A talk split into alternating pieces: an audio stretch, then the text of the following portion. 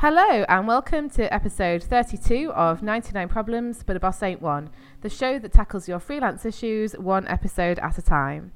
I'm one of your co hosts, Katie Carlisle, and I've been freelance since 2013, running my own Squarespace web design and training business. And I'm your other co host, Michelle Pratt, and I run a co- coaching and training business called Dive Deeper Development. And in today's episode, we're going to be talking about what it takes to be freelance. So we've got 4.8 million freelancers in the UK now, according to IPSE, who are the Association for Freelancers and Independent Workers. So it's a really fast growing, I suppose you'd call it a profession or career choice. So more and more people are considering it. But the other day, Michelle and I were chatting about what it actually takes to be freelance and how actually some of us have got friends who quite like the the kind of nine to five and everything it brings. So it got us thinking, what does it actually take to be freelance? So Michelle, what would you say are some of the key things that you'd need to be thinking about if you're considering going freelance or if you're wondering if it's for you? Yeah, because I think there's definitely a number of different qualities you need to be freelance. And we are talking about what it takes. And one of the questions I've got, Katie, is are freelancers born or made? So what does it take? And, and, from nuclear power accidents. Yeah, like I was kind of thinking about this the other day, and I'm trying to work out what was my origin story because something really interesting come up because we were saying what does it take to be freelance and and you know are are some people just born with it? A bit of a what is it? Is it a Maybelline moment? Maybe it's Maybelline. you know, or uh, maybe she's maybe she's born with it.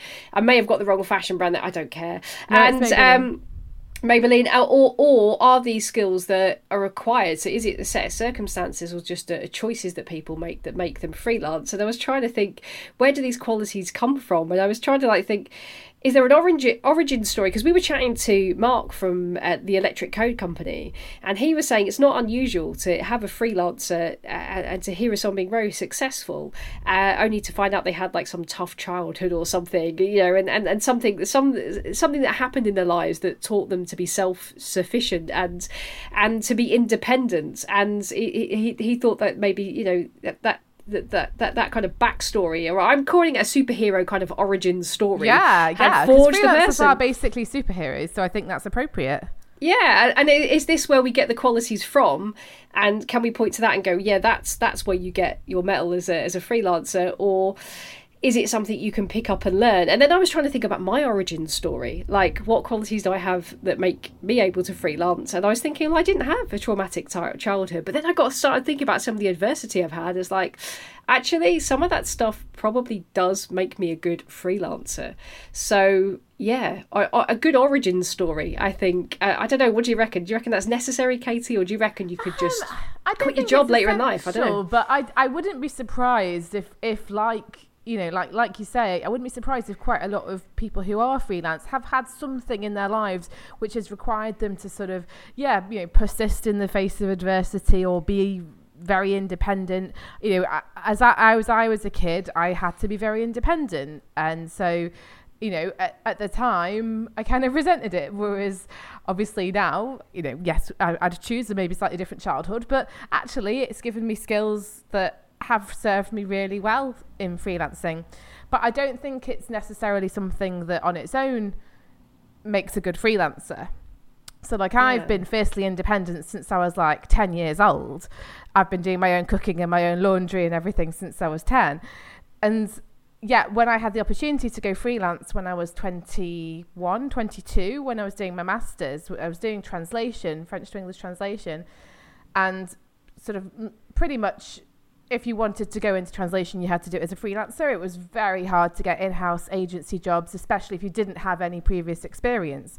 And so, what what a few of us on the course found is actually there was very little support on the course around the practicalities of going freelance. And so, you were just kind of expected to figure it out if you wanted to do that as a career. And at the time, I was terrified and I was like, no, I can't do it. I, I wouldn't have the faintest idea how to do freelancing. So, I don't think that just having that independent streak was quite enough on its own. And it took me, you know, another 10 years before I even considered it again as a career choice. So I think yeah. it's something that, and, you know, I, I'm really, impressed by people who are freelancing straight from school. Um, you know, there was a um, we were at the IPSE Awards a couple of weeks ago, and there was um, oh no, was it at the no, it was the it, it, um, it was the National Freelancers Day, and there was somebody who'd won a Young Freelancer of the Year award the previous year. And he was saying how when he was at school, they had one of these kind of young enterprise weeks that I sort of, I vaguely remember us having something similar when we were at school, and they got they each got given like a nominal sum of money. I think it was they each got given 25 pounds or 50 quid or something like that to, to, to, to spend on doing something as a business. There's a bit like a Dragon's Den type setup where, you know, they got given a little bit of money and then they had to go and do something with it in a kind of entrepreneurial fashion. And this and this guy who was like, yeah, I think was 15 or so, um, when he was doing his GCSEs, he took the money and used it to basically set up his own IT consultancy company. So he kept then doing that throughout school and I think possibly throughout university as well. Um, I can't remember if he went to uni or not, but then basically just literally hit the ground running. And by the time he was, you know, in his early 20s, he's got tons of clients and and a thriving business already. And I think that's amazing for people who can recognize that in themselves earlier on. And I think a big part of it is just having more awareness of it as a career choice and having more people talk about it and having more information. So I think when I first had the opportunity to freelance in my early 20s, the internet was very much in its infancy. So it wasn't very easy to go and find out about people's stories. There weren't like amazing podcasts from awesome people like us to listen to.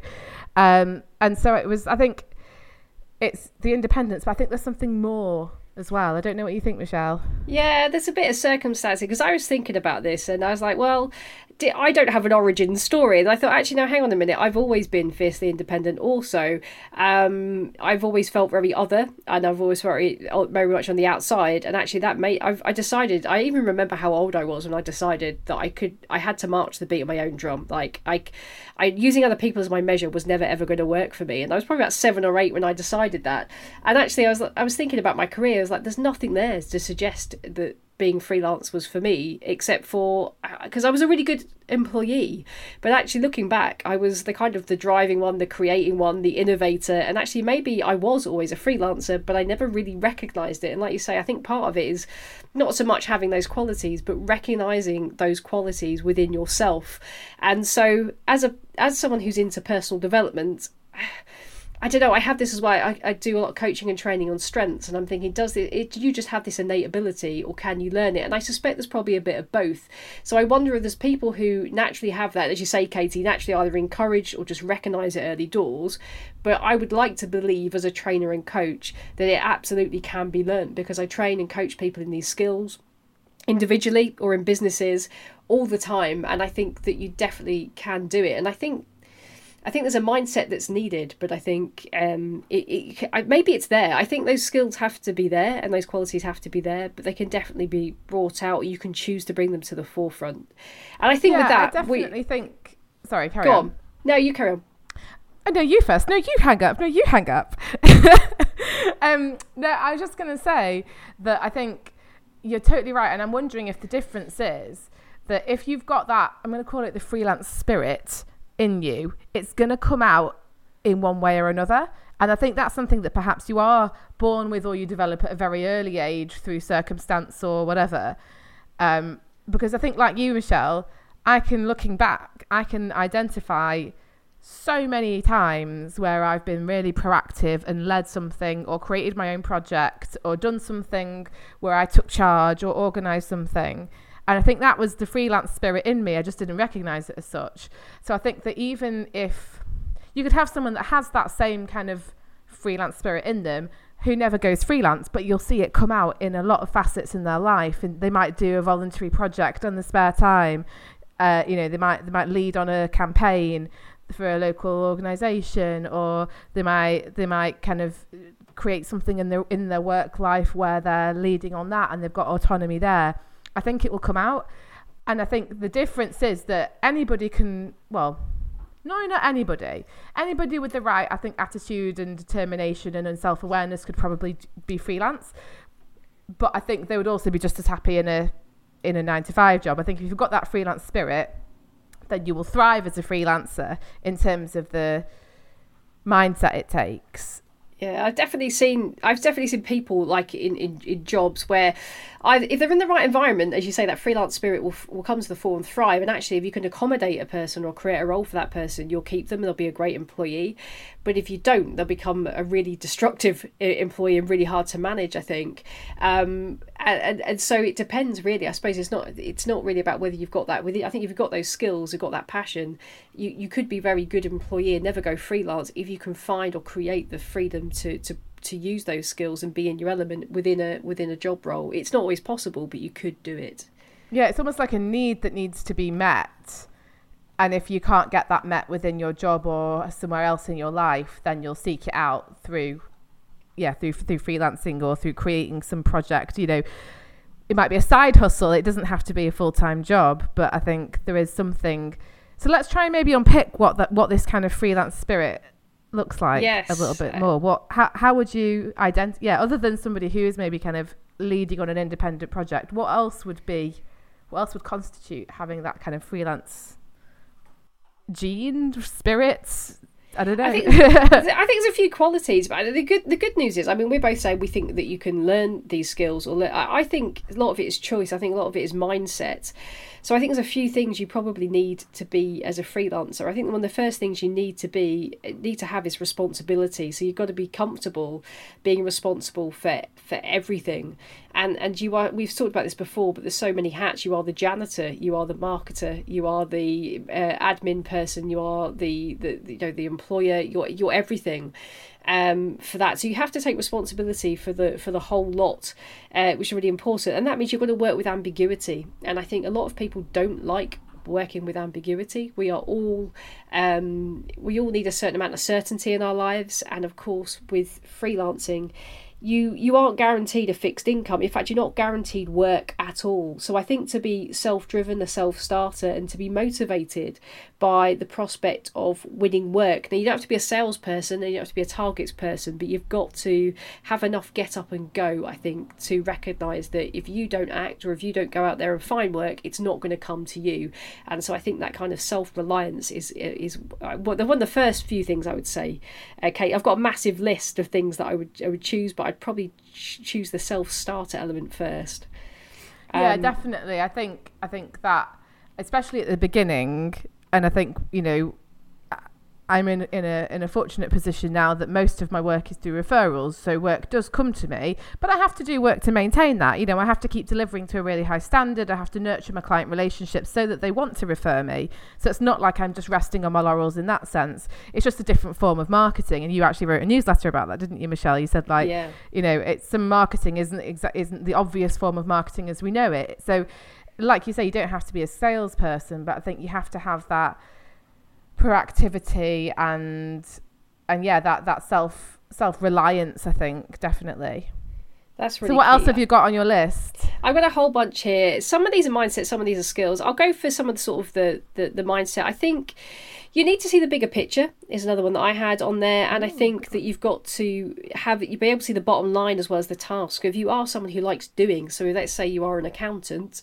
and you uh, really take joy in the numbers and making it all stack up, and actually that's the thing that drives you, um, then you may not be a great freelancer if if that's the bit that keeps you happy. But if you're equally, if you're an accountant, for example, um, or a programmer whatever, but you see the bigger picture, you're interested in the bottom line, you're curious about um, where the numbers go, where the money comes from, where it goes to, the value that's created. And I think this focus on value creation, you know, why are people paying for things? That curiosity, why are people paying for this service? What do they want? What does a good job look like? How does what I do contribute and give value to those people? And how do I make sure they get it? I think there's a certain commerciality, and, and I'm hesitant to use the word commerciality because people think it means that you've got to be some kind of business Selling out yeah, it's just understanding value chain, other sort of wanky words like that. It's it's these the, some of these terms that we hear, but basically it's all about um, getting some pleasure from knowing what business you're in. And I think if you that is a core thing, I think you you need that for sure. And I guess yeah, having having that kind of ability to zoom out a little bit more and see not only the impact you have, but also I guess the strategy. And again, that that's a, a very corporate word to use. And i'm probably like one of the least corporate people like ever. I've never even been in that world. But even i think strategy is important. And you know we make time to have strategy sessions like with other freelancers to sit down and actually think about not just where our business is now but looking backwards and going okay what's worked what hasn't but then looking forwards to go okay well how is this going to how is this going to carry on? How are we going to make sure that the money does keep coming in? Do we need to change? What are the opportunities? What are the risks and everything like that? So I think actually being able to see that higher level picture is definitely really important because I think if you're somebody who just enjoys, like you said, Michelle, if you're just someone that enjoys being given a brief and delivering the brief, but doesn't really care about how that work gets brought on board and what the impact that has, then that is some someone that if you were to go freelance and you were in that position, I think you'd probably need to bring somebody else on board to handle that stuff if you're really not comfortable or interested in doing it. And yeah, the reality is, of course, like in everything, uh, freelancing too, there's bits of the job that are less exciting, and so there's some some parts of it where even if you don't care about it, you still have to do it it's you know it's not like oh you know if you do what you love you'll never work a day in your life. Yeah it's that's like, nonsense. like i know like I, pr- I pretty much do love my job. Like I, I did i literally tweeted about half an hour ago i got to like like send a, an email to a client saying oh no i'm about to make this like an expletive podcast. We're going to have to mark it as like not clean. But i was i sent an email saying to one of my clients saying um I fucking love you, you nerdy French grammar punning person, or something to that effect. Because they'd just done this like amazing French grammar pun that they knew that I would get because of my background in French. And I was just like, yes, this is amazing. You've just made my life complete. and they responded, they, they were like, you've made my day with that comment. And that's just like, yes, this is so cool. And I think like actually like being able to develop relationships, I think is another important part of yeah. Being freelance. you've got to be, people focused. Like i heard it said uh, that whatever business that you're in you're in the people business and again i think that that's true. The people at the beginning and end of every every process. So if there's a service or a product being provided there's a person somewhere requesting it and there's a person somewhere delivering it and and, and it's people at the end the beginning and end of it every kind of business interaction. So like you say you've got to be a people person and, and i don't think you've got to be an extrovert necessarily. There's some fantastic introverts, and sometimes they do very well. Um, by being a bit quieter but are not being shameless self promoters. So I don't think it's about being an extrovert, but that ability, like you said, Katie, that ability to connect and form relationships, I think that is absolutely key. Yeah, because I think that it's very rare, unless you're working for an agency as a freelancer, to then not have to go out and kind of and even then you have to have a good relationship with the agency that you're working with and yeah. i suppose even in, in most jobs you still have to have some level of social skills and be able to connect with people but i think in freelancing you know that that affects the bottom line of your business whereas perhaps in an employment situation it maybe affects your reviews and your ability to progress but it probably doesn't make you lose your job unless you're really offensive whereas yeah, as a freelancer yeah. you could lose work if you're not going out and cultivating relationships and and kind of you know developing that network not necessarily by networking in the kind of cheesy, like business cards, like people in suits, business breakfasting sense. I mean, we talked in episode 11 about networking, so I won't go into it in too much detail here, but um, but yeah, like creating and growing a network, I think is a skill. Yeah, you don't again, have to go, like, You don't have to go to event, do you, and work a room. We're not su- suggesting that. No, but even, no. Even, there's lots even of ways the, of doing it even those relationships that you already have with existing customers, just being able to cultivate and manage those, that's every bit as valuable, uh, if not more so, in fact. Yeah, and I think maybe one of the things actually I'm thinking as we're kind of going through this conversation is I think a lot of it is about the ability to recognize your own strengths and skills and limitations because I think you could still be freelance. Like I said, you just have to if if you can recognize that you are not great at marketing yourself, you can take on somebody as you know even another freelancer it doesn't have to be a staff member you can get somebody to come and do marketing for you if you recognize you're terrible at admin and you hate doing it you can get a virtual assistant to come and help you with that but if you don't recognize that you're lacking in those areas, then that's a problem, I think. Yeah, definitely. You can't bury your head in the sand. You do, sand. You need to be self-aware. You need to be self-critical as well. So you've got to be open to recognizing your your weaknesses as well, and recognizing your strengths. And I think for that, you've got to be able to self-manage as well. So no one's going to tell you when you've done a good job most days. I mean, you, the, the the client or customer might when when they're happy with the output, but when you're doing the input and the work each day by day, no one's going to tell you that was a good job, that was a bad job, you should have worked longer, you should have taken a break. No one's going to tell you, you know, what you deserve, what you should put in, what you should, you know, how you should be behaving. That's all going to come from you. You've got to have that self recognition and self awareness in order to do it. And, and that can take some practice. I think that does come with time, but there needs to be an element of that to begin with, I think. And I think the other thing that we were talking about the other day as well is, and, and I don't know, we, we, we were kind of saying we had slightly different approaches to this, and we talked about it in episode 27 when we talked about mixing business with pleasure. But I think it's, I think one thing that is a question to ask yourself, not that there's a right or wrong answer, but it's are you somebody that needs to switch off at the end of a business day in in quotation marks so say you you know especially if you've got kids or a partner or or family that you see who who work or who are in school traditional kind of working and, and school hours. And so if you want to kind of be able to give them your full attention in the evenings and weekends are you somebody that is able to switch off? So like michelle you and i were talking the other day and i was saying how actually i don't tend to switch off.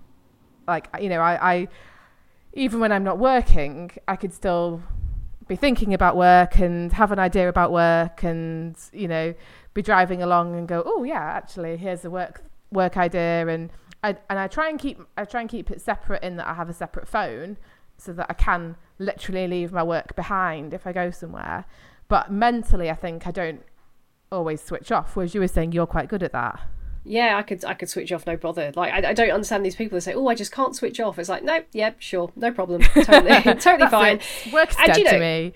so I'm quite I'm quite happy to uh, to work weekends or evenings if I have to, or if indeed I want to. And sometimes, like you say, you're daydreaming and you do have ideas that come into your head, and you think, yeah, I've solved, oh, I've got a solution to that person's problem. In which case, I'd do it. But if I need to or want to, yeah, I can switch off. Um, I mean, and I some, can relax. Some allow that better than others, I think. Yeah, I can I can relax, you know. Put put me in front of the telly and I'll I'll watch TV and I won't just be like ignoring what's going on and thinking about work. But I think I don't particularly try to stop thinking about work. Whereas you, I think you, yeah, you, you see, you make less of a distinction between work and home life for, for you. You yeah, just have yeah. life, well, th- and it's filled with all that stuff. because my partner's self-employed too.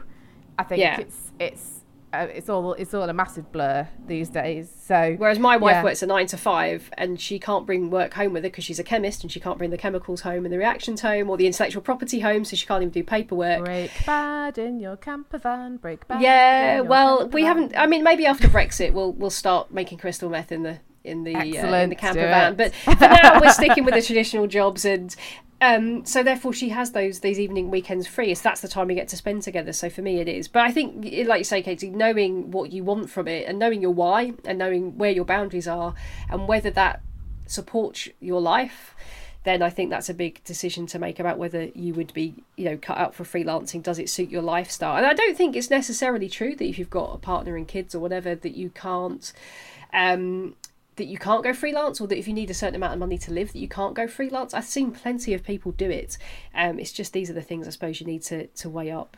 Yeah and i think it's like you know if you if you're quite happy to chat with your partner about work stuff in the evening then there's no need to try and switch off if you're able to kind of give people enough attention. But i think it's just a question to ask yourself do i do i have the ability to do that if needed? You know it's and so i think that's probably one of the questions.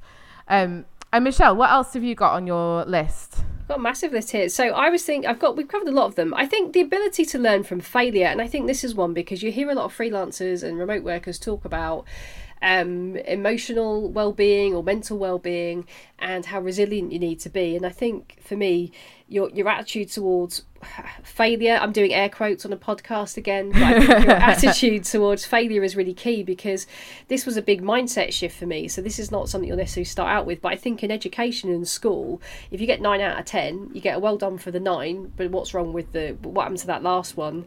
And you almost feel embarrassed. Or, or, or in the corporate world, there's a lot of backside covering, and I think that when you're self-employed, um, failure is feedback. It, I mean, it's a it's a cliche. It's a self-improvement quote seen on many an Instagram account, but it's absolutely true.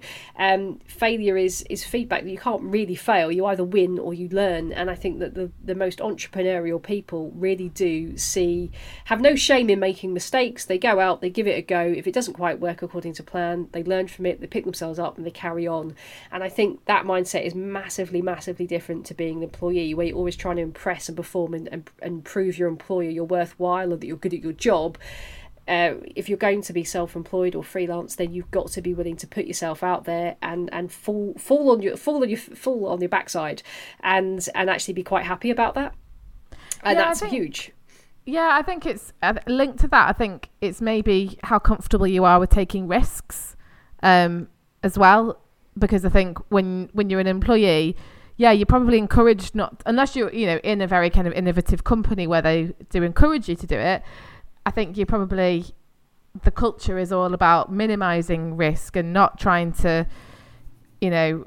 I, I guess maybe if you're working in a, co- in a in a big corporation or something, then the risk could be much bigger if you mess up compared to if you're a freelancer. But still, like I think a lot of the time we're we're taught like not to take too many risks. If you're a freelancer, if you can take some risks, it can really benefit you. Like I think you kind of have to be willing to do that a little bit more compared to when you're employed.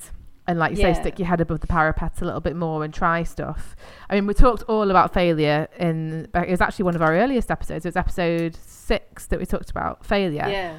Um and and i think you know that that was last year we did it.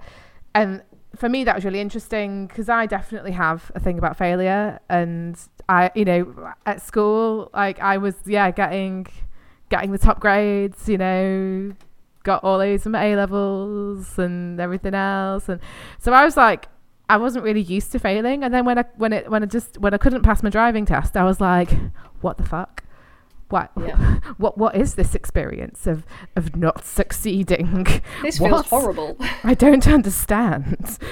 but actually, it did me the world of good. six times yeah. a charm. I drive real good. Um, but but I think that was. I, am actually so glad that happened because otherwise I worried that yeah. i mean, I didn't. I didn't do amazingly at uni. I just kind of. I sort of peaked at school academically, and then at uni I just kind of did okay.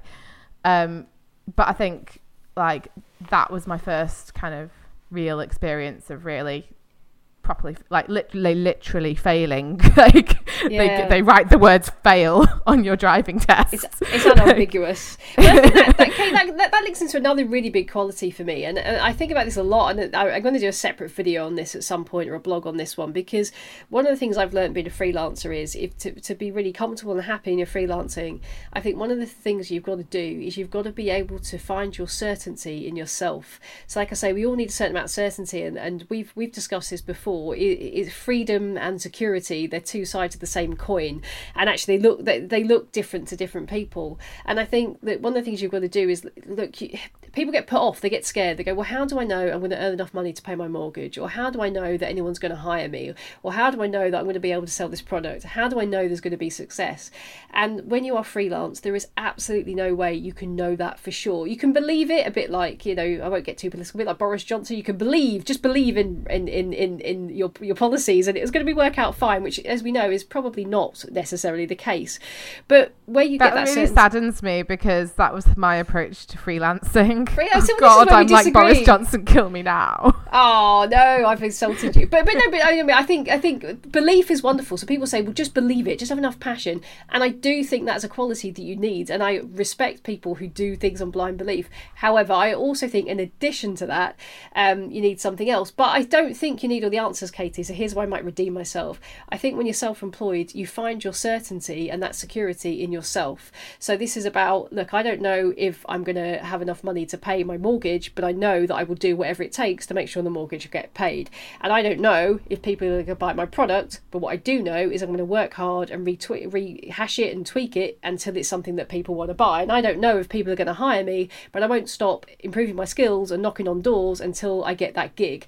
So that's the difference, I think, where you differ from Bojo, Katie. I think, I think you had great faith in yourself and your skills, and you know you, and you knew that um, you didn't know how it's going to pan out, but you knew what you were willing to put in. And I think that's for me is the fundamental difference between a freelancer and an employed person you know, an employed like person waits for that to be given to you and, and these external factors to tell you what's going to happen, whereas a freelancer will just look within and go, I'm I, I don't know what it's going to look like, but I know I'm going to work it out. And I think that is a, a huge difference. Yeah, I think you make such a good point that it's it's not just the belief; it's belief plus appropriate action to make it happen. Yeah. So, so it's almost like the freelance equation. It's like like belief plus action equals you know on your way to successful freelancing. I mean, there's so many different parts that contribute to it, but actually, I think they're two of the really big elements of it because you you know yeah I mean like you, we were talking earlier about having that kind of freelance spirit and that entrepreneurial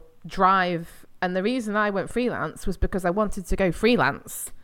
That was it. It wasn't like, oh, I have this brilliant idea, like that I need to see out in the world, or, um, you know, like, okay, well, I've just been made redundant, so I'll take this money and I guess I could try freelancing. I was like, no, I, I want to be freelance, and then I will figure out what I do as a freelancer after that but I always had that belief because I knew, like, yeah, I'm going to do something. I will find. I had various ideas of what to do, and I was like, yeah, I will. I will take the appropriate action. To, yeah, and that's and that's an interesting point. Work. That's an interesting uh, point of view as well because I think sometimes people, oh, when I have my big idea, or or when I know what I want to do, and I'm not saying take a blind, blind leap. So you know, not like Friends when Joey tells Rachel that she, you know, she needs the fear, so she just quits her job without having anything to go to. I think you but you don't have to have all the answers either. And i think sometimes people think that you need to have a clear sense of mission about what you're going to do. You need to have a clear product or service idea. You need to have a niche. Now people keep giving we did we did this on another podcast episode. We talked about um, whether or not you needed to to niche right off the bat or whether you could work out as you go. And I, and, and the advice avalanche was that oh yeah that was, was episode 15 yeah the advice and, and avalanche niching, and niching is great advice, but if you haven't got it on day one, I, I, don't think that that holds you back. So I think you say that drive, that passion, that commitment to to certain things is really key. But you don't have to have all the answers before you make the make the leap. And I often think that if you're thinking of going self-employed or you're not sure if freelancing is for you, if you're doing it at the moment, I just think your passion for your why has to outweigh your fear. So I was scared going self-employed but my commitment and my passion for for making my own choices and to to to, to follow my own path was stronger than that fear. And i think when you've got a passion and drive that outweighs the fears or concerns you have it doesn't matter if you haven't got the answers. That's that's enough for you to get started. And i think even if you don't have a passion that uh, as in for a specific subject area or a particular profession if you have a passion for being your own boss and trying to be yeah. entrepreneurial and, and picking how marketing works and, and all that sort of thing. I think that is the, the passion. Like, um, as a podcast I listen to um, by uh, the minimalists, they talk about minimalism, surprisingly enough. Um, but one of the things they always say is actually, in a lot of cases, follow your passion is terrible advice because not everybody has a passion. It's like when I was doing my going back to when I was saying about my translation course they always said, oh yeah, if you if you're going to be a successful translator, you need to have a specialism. You need to have a particular area that you focus on your translation. And like me and my friends in the course were like, but we're straight out of university where we studied the language that we are now learning to translate from where in our lives have we had the time to pick up a specialism? And it's that vicious circle of like, I don't have one, so I can't have one. I, and I think what they always say about follow your passion is the reason they say it's bad advice is because not everyone has a passion, but it's actually through through exploring and cultivate. It sounds a bit wanky, but like exploring and cultivating passions is and actually putting the work into to kind of getting really good at something can turn it into a passion. It's like you almost don't know if it's your passion until you've tried doing it for long enough to know if you really love it. Yeah, Um, I like so I think some I- people just have a passion and know what it is, and in that case, yeah, that's great. You know that, and it's not that that will definitely get you money, but like, you know, uh, like like like um, obviously Michelle, you've got you've had that passion for personal development, and so that was a really logical thing to follow. I've always been a you know I've always been passionate about being a massive geek and helping technology, using technology to help people, especially people who often get overlooked and get missold technology. Like a lot of charities and stuff get missold technology so much, and so I wanted to help them. So that was my passion, but like I didn't know that I was going to end up being a web designer and trainer. Like that wasn't my passion until I started doing it, and then I was like, oh my god, I love this. But I didn't. I wouldn't have said I had a passion to follow in that really specific sense. So I think it Yeah. can put people off. I think that's that's one of the reasons why it's not always great advice. It's like, oh well, in which case I don't. If I don't have a passion, I can't be a freelancer. It's like, well, you can No. still Yeah, learn. you like our friend can. Katya, who left her job at the BBC, and she very deliberately said, right, I'm going to take a year to work out what I want to do. And now she's an Instagram trainer. But I think even when she left her job, it was probably about two years ago now. I don't think Instagram trainer was a job that back then. I mean, it's barely a job now. She really struggles. You know, she does come. She, she comes. She, I, I mean that in. I mean that in a way in terms of, it's not a recognized thing that people are aware of. Like she really struggles when people when she tells people what she does. People are like, "What? What's that?" So like, it's it's not very recognized as a job. Um, of course, it's perfectly legitimate. Um, No, it's fine. I'm thinking. I, I, I'm moving house, so I'm thinking. What does she tell the people from the building insurance company when it, she has to do the drop down box for her job? But yeah, it's, it's, so yeah, there you go. consultant probably. Yeah. yeah, it's, it's, not a thing, but I think I think you're right. I mean, for me, I just was determined to work with people that I want to work with, doing work that I actually genuinely believe in and enjoy, and I didn't know what that looked like yet. So, um, I think that commitment to, to something or a set of values or standards, I think that is absolutely key. And with that passion, I think, of course, we haven't mentioned yet, and I'm a kind of uh, if if you follow my book blog or review business books and uh, review them once a month on my webpage divedeepdevelopment.com i've been uh, looking at napoleon hill's classic think and grow rich.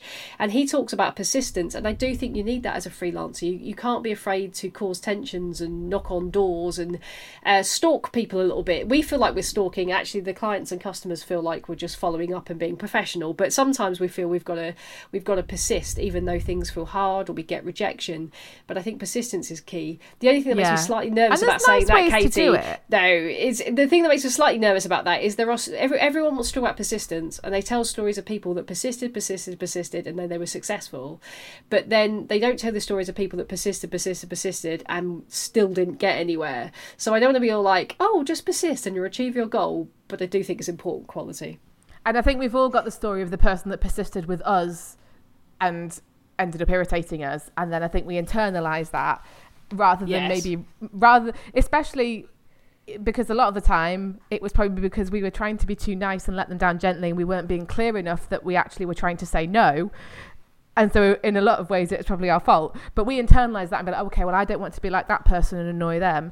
So, I think there's ways of persisting nicely as well. You know, just even saying, like, okay great. Is it okay if i follow up again in a couple of weeks? And you know do you know what? If they say if they say yes then and they don't mean it that's their problem not yours. You know i think as long as you're if they, if they are giving you a clear message to say no please stop then yeah that's that's probably the point to stop. You know you do hear people say oh you know it's never a no it's just a not yet no sometimes it's a no and you should stop Sometimes it's a get lost. So yeah, Yeah. but you but you can't take that personally. You know, sometimes your service or your product isn't right, or sometimes it's not the right time. In that case, you're just going to come back a little bit later when the timing is right. So I think there's a good balance to be struck. And I'm I'm looking at my list, Katie. We've gone through a lot of them. If we miss some out, it's okay because I'm sure our listeners will tell us some of their qualities. But one that I really want to bring to the fore is um, you need to be able to collaborate. Uh, it's not all about competing, but you also need to build a good network around you. And I, I just want to throw that one in because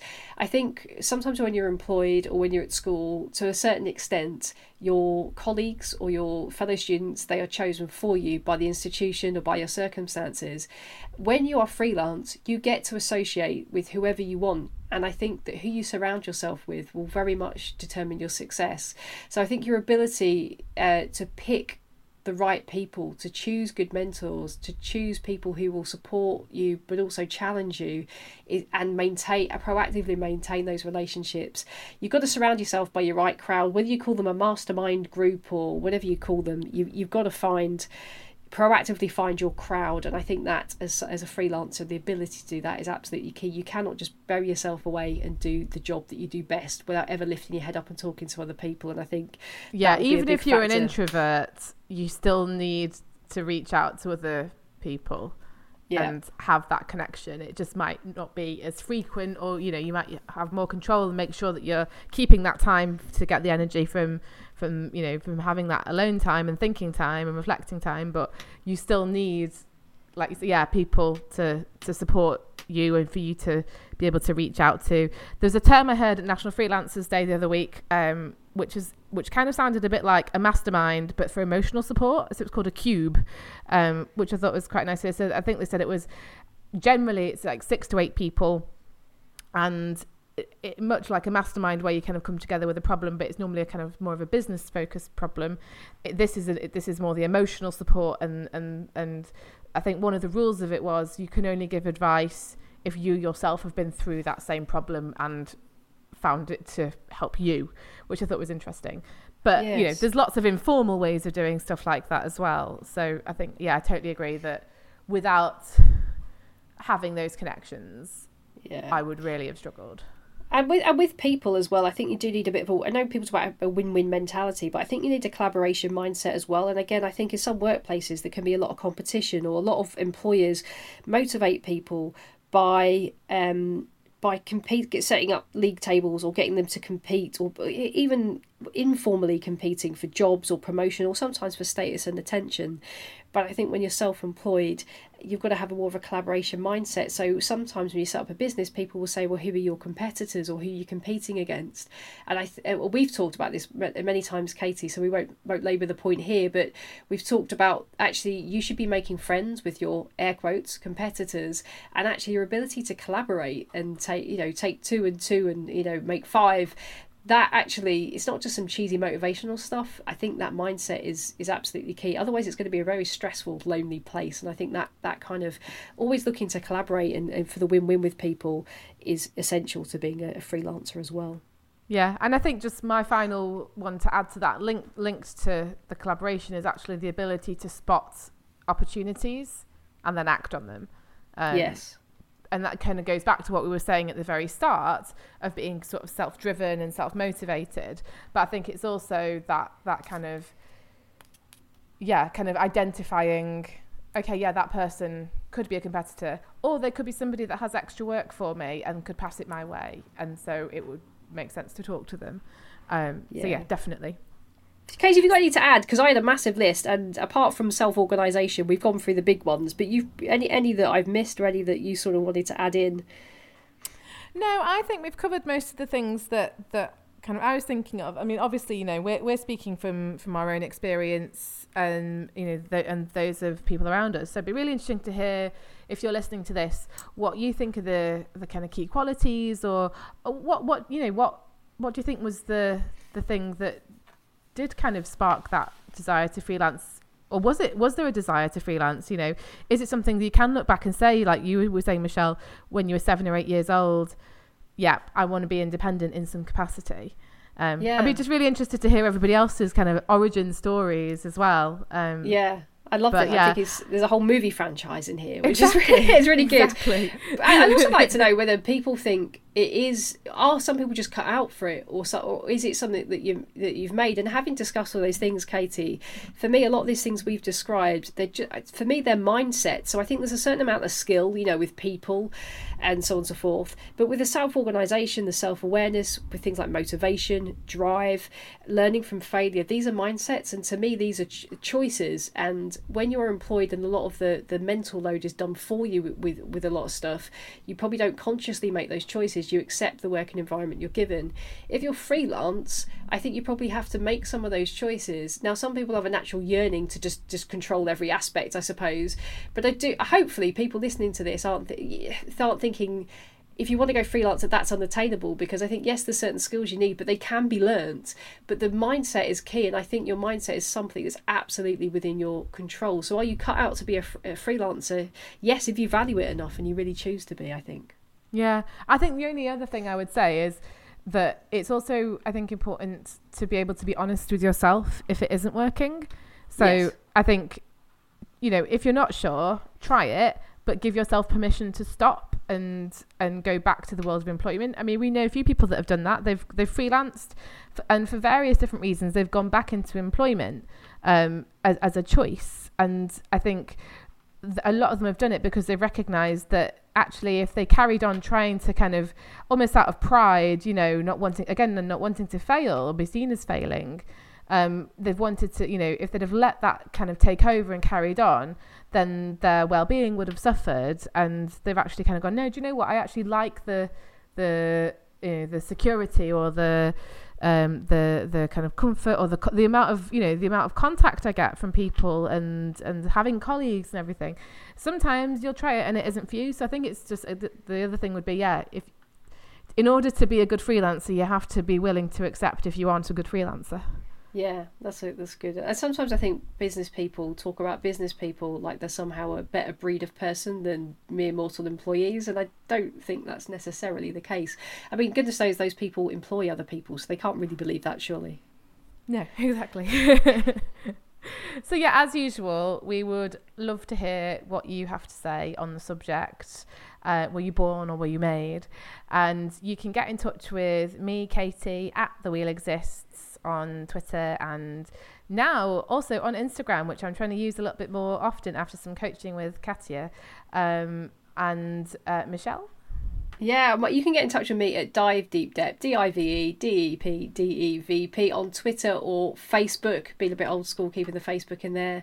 I, oh, yeah, I do. I use Instagram, but I don't are, really use it. Yeah. Yeah, and at some point we've said about we are going to create some kind of presence where we where you can kind of link to us, and we might put some show notes and stuff. So if you'd find that useful, if you know if you find kind of notes and links to what we talked about, um, and having everything in one place, let us know, um, because then that will kind of give us a bit of a, a kick up the bum to actually get that done.